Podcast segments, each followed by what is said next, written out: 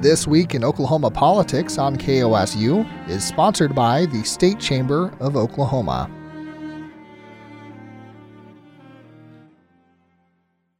For KOSU, I'm Michael Cross, and it's time for This Week in Oklahoma Politics, along with Republican political consultant Neva Hill and civil rights attorney Ryan Kiesel.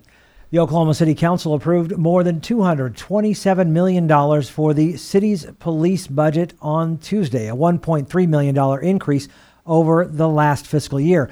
The budget approval comes a year after some residents demanded funds be taken away from police and invested in community resources. Neva, what are your thoughts on the city's $1.65 billion budget? Well, first of all, it's good news in terms of the, the budget being able to be restored to pre pandemic levels. And I think that that's the, the first upshot. I think when you look at it from the standpoint of uh, including a record $240 million for police in it, that's also good news. I think when we see all across the country, I mean, these efforts to defund the police and all of the uh, uh, the, the cries for that type of uh, uh, that type of activity uh, for city councils across the board, I think Oklahoma City set a set a good tone and certainly m- made it made it something that citizens can be proud of. I think looking at the budget, I thought it was interesting on the vote when you had the two the two no votes. I mean, I think people thought there might be three.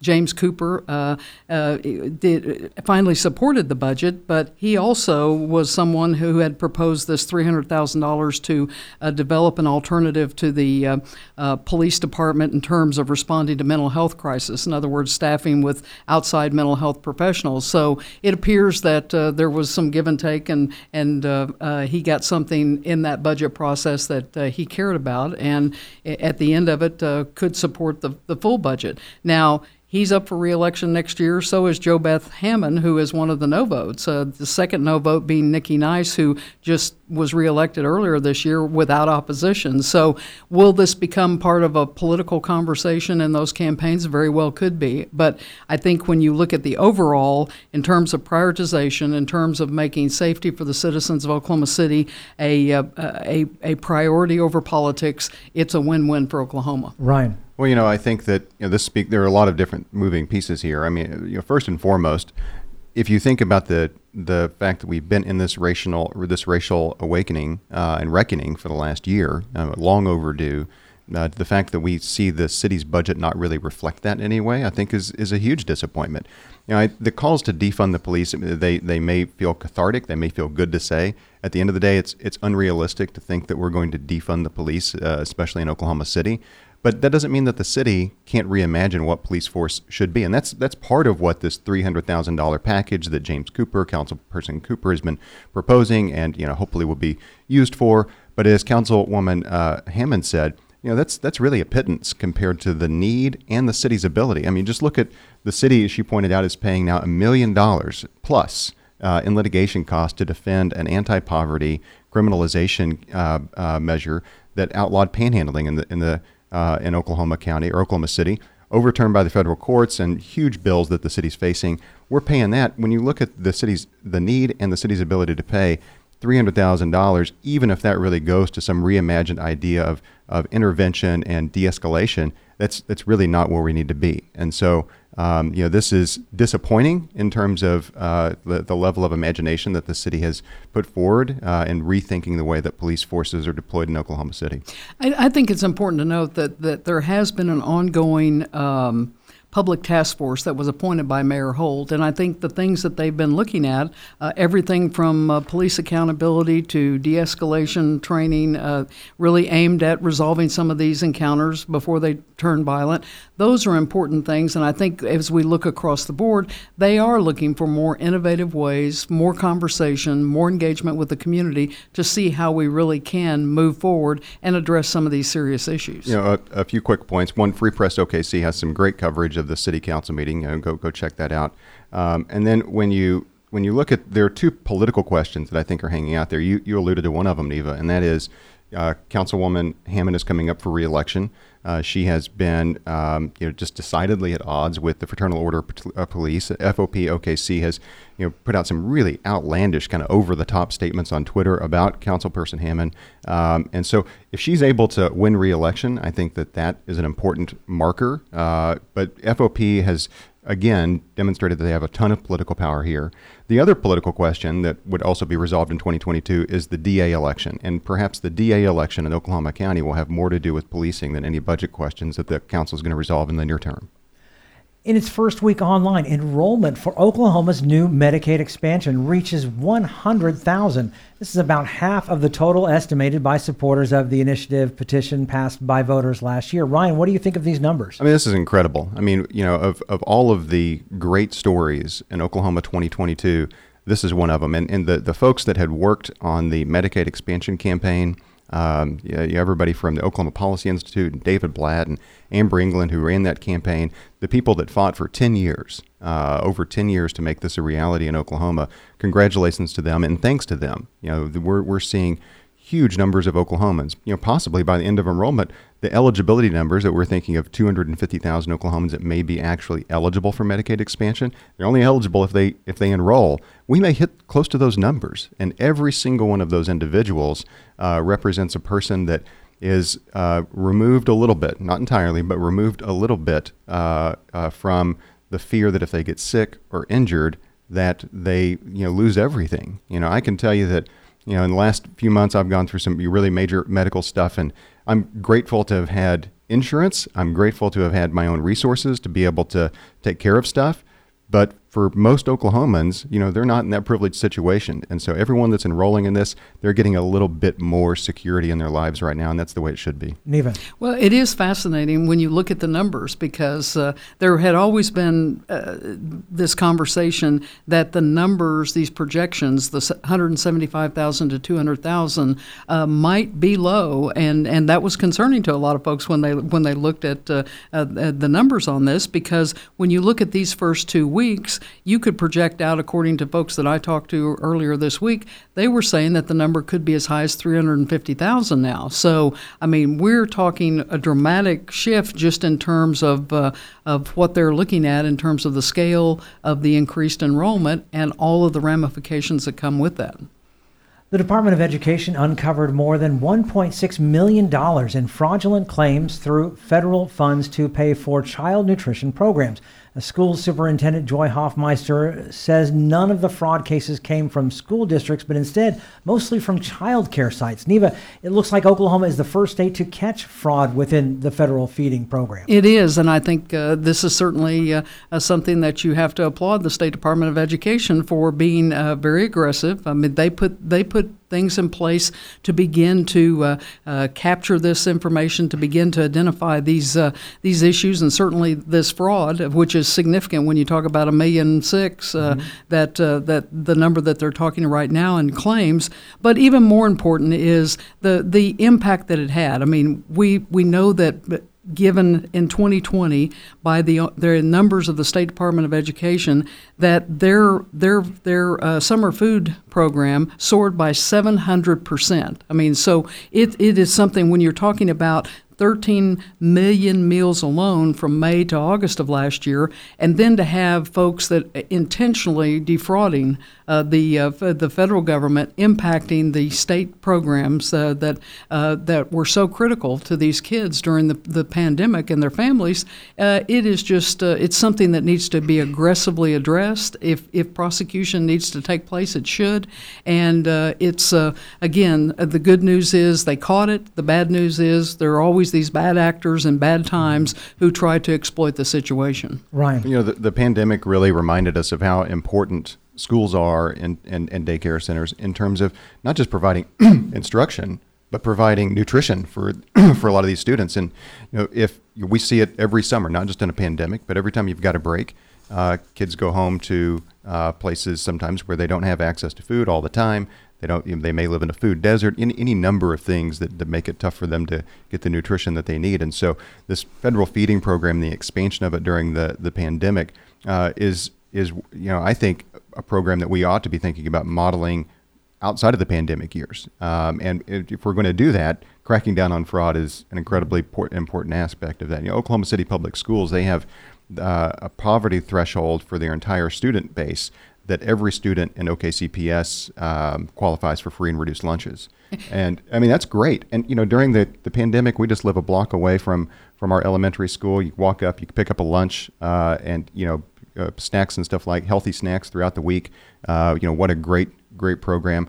Uh, you know Neva, to your point of, of intent, I mean you know there's the uh, what's what's the saying that if if you can explain it with uh, with uh, stupidity, uh, you know that, that it might not be malice. Uh, you know, you know, some somebody's razor. Somebody will text me whenever they listen to this and tell me the right thing to, to what look the up. actual quote is. Yeah, but but you know, I, you know, some of this may just be um, a function of these daycare centers not having kind of the, administrative apparatus to handle those kinds of dollars coming through through them. And so some of the and that doesn't excuse it, but it will, uh, I think, determine how much level of of uh, accountability they face. And if they're intentionally doing this, it's a totally different. Well, and that's one of the things the superintendent Hoffmeister said that in some cases they had determined that these care centers would take an online grocery order uh, and they put it in, and then on the backside they'd cancel it, but they'd take the cash. In other words, they would go ahead and submit for oh. reimbursement, which is uh, again uh, that the intent there is very clear that's not of what stupidity. they. That's yeah. right. Not uh, that's not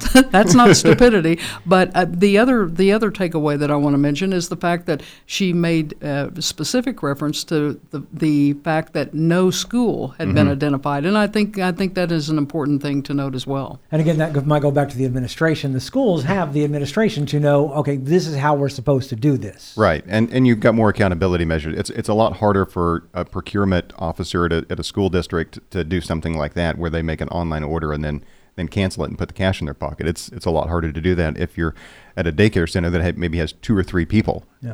um, if that, working administrative stuff. Then it's easier to either get away with things that you shouldn't or to make a mistake. Governor Stitt's, Secretary of Digital Transformation and Innovation, is suing former Attorney General Mike Hunter. David Ostrowe held a press conference to announce he was suing Hunter after charges of attempted bribery of an official were dropped. Ostrowe claims the charges were politically motivated.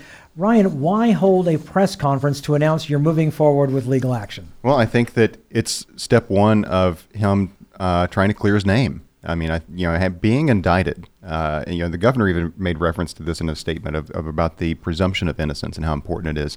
You know, I, I remind the governor that everybody has that, and I think that you know his his you know work in criminal justice reform is maybe informed this idea of you know we've really got to hold fast to this bedrock principle of presumption of in- innocence, and I think what when uh, Secretary Ostrowe had the press conference, it was to stand up in front of the world and say the things that I've been accused of, I didn't do, and I was charged not because they actually thought that I did it, but because it was politically motivated. Now, anytime you're you're arrested or charged, um, you know, that in and of itself, uh, or indicted, turns your life upside down, mm-hmm. uh, inside out. You know, you you find out real quick who your real friends are. Uh, you know, it's it's incredibly isolating. Um, you know, so he's been through a really difficult period of time. You know, you know, similar to a lot of Oklahomans that are indicted or charged by by prosecutors at any level.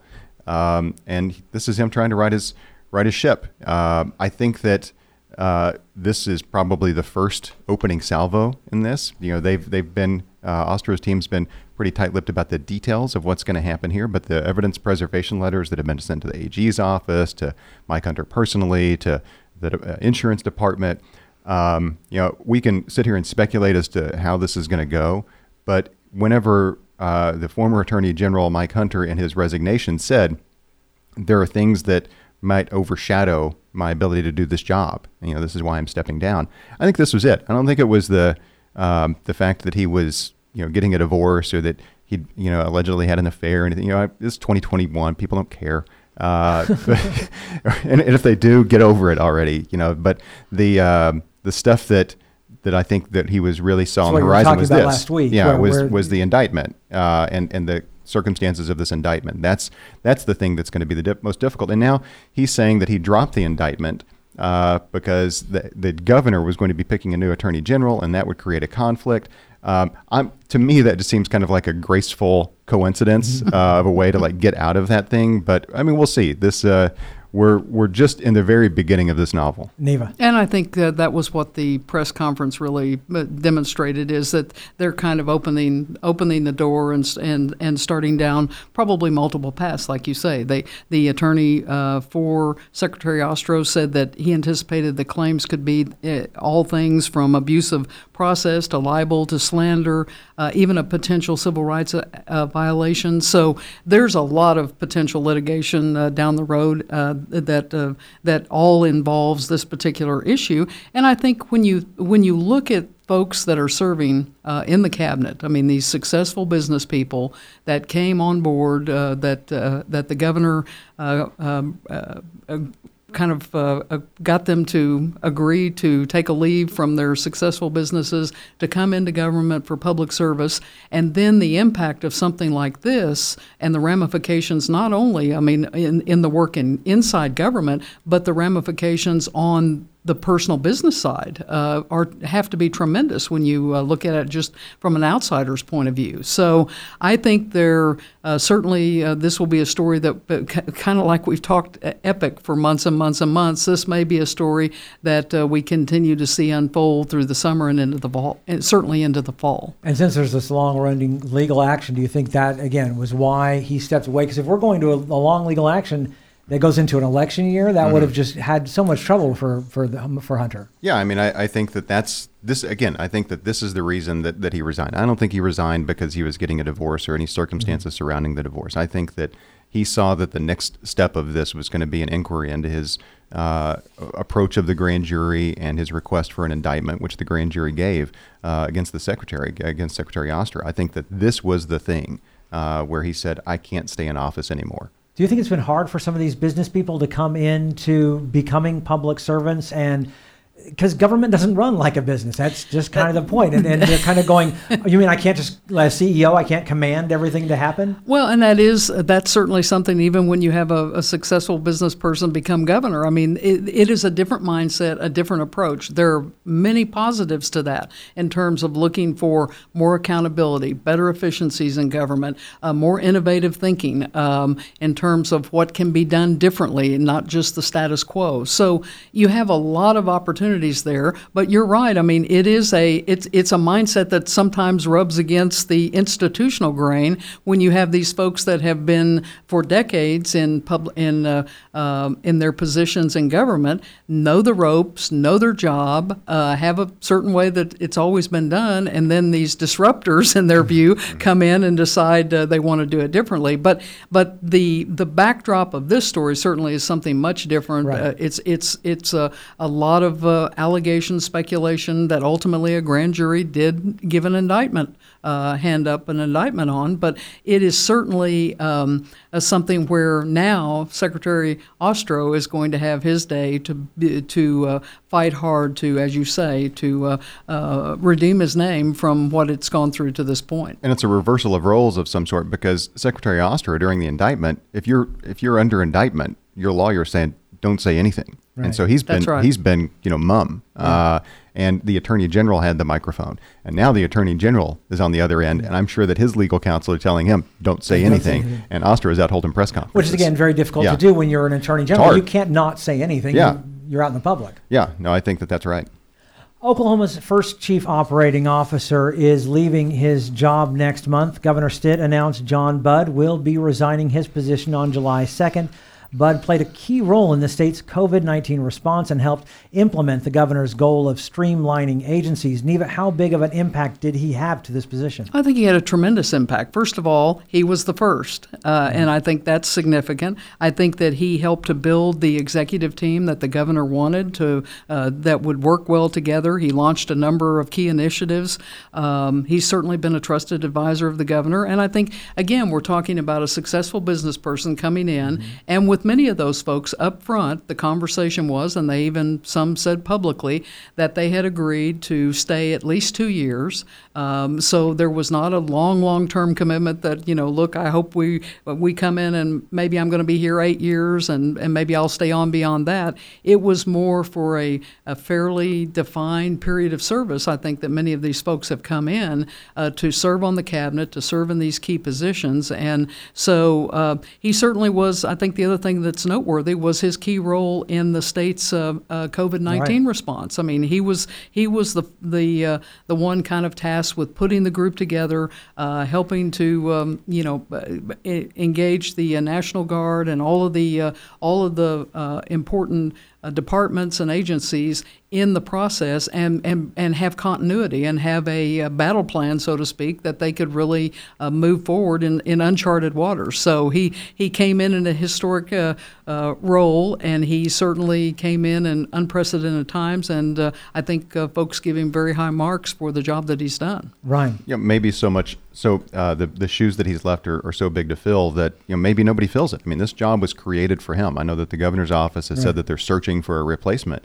They may just come to the point where they say John Budd was this role, and you know that's and that's that, and we're going to move on and, and not have this because I, my understanding it was kind of created for him with him in mind. I mean, he was typecast for this role. He was the kind of person that could do this. Um, and and I'm, I also understand that you know this is you know just you know hearsay, uh, but I, I've heard that whenever the governor approached him about serving in this position or serving in the administration, uh, that John Budd even said you know that he and the governor don't see eye to eye on a lot of policy matters.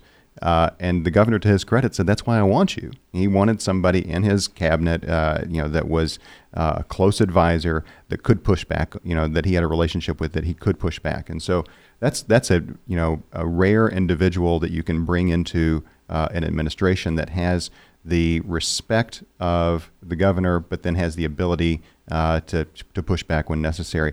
You're right after it happened. I think I was with uh, some longtime state employees uh, whenever this happened, and everybody was just shocked. I mean, every you know po- folks that knew uh, John Budd, you know, really closely uh, on a professional basis were just shocked. You know, there was really no indication that this was happening.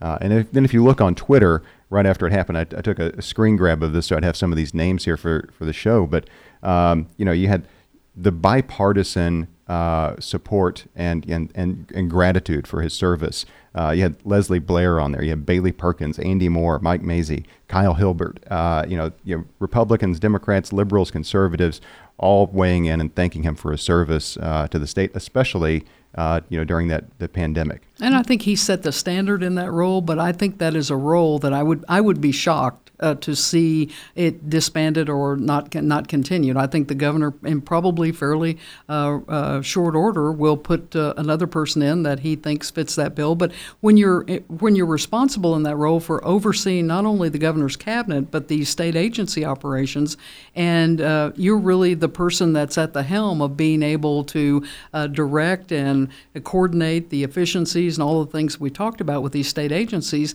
to have that uh, to have that role all of a sudden disappear, I think would be a huge void in the governor's uh, operational style and certainly what he has in place right now. Ryan and Neva's comments do not necessarily reflect the views of KOSU, its staff, or management. Programs like this are made possible through support from KOSU members who are listeners like you. Consider a gift to KOSU in support of This Week in Oklahoma Politics at kosu.org.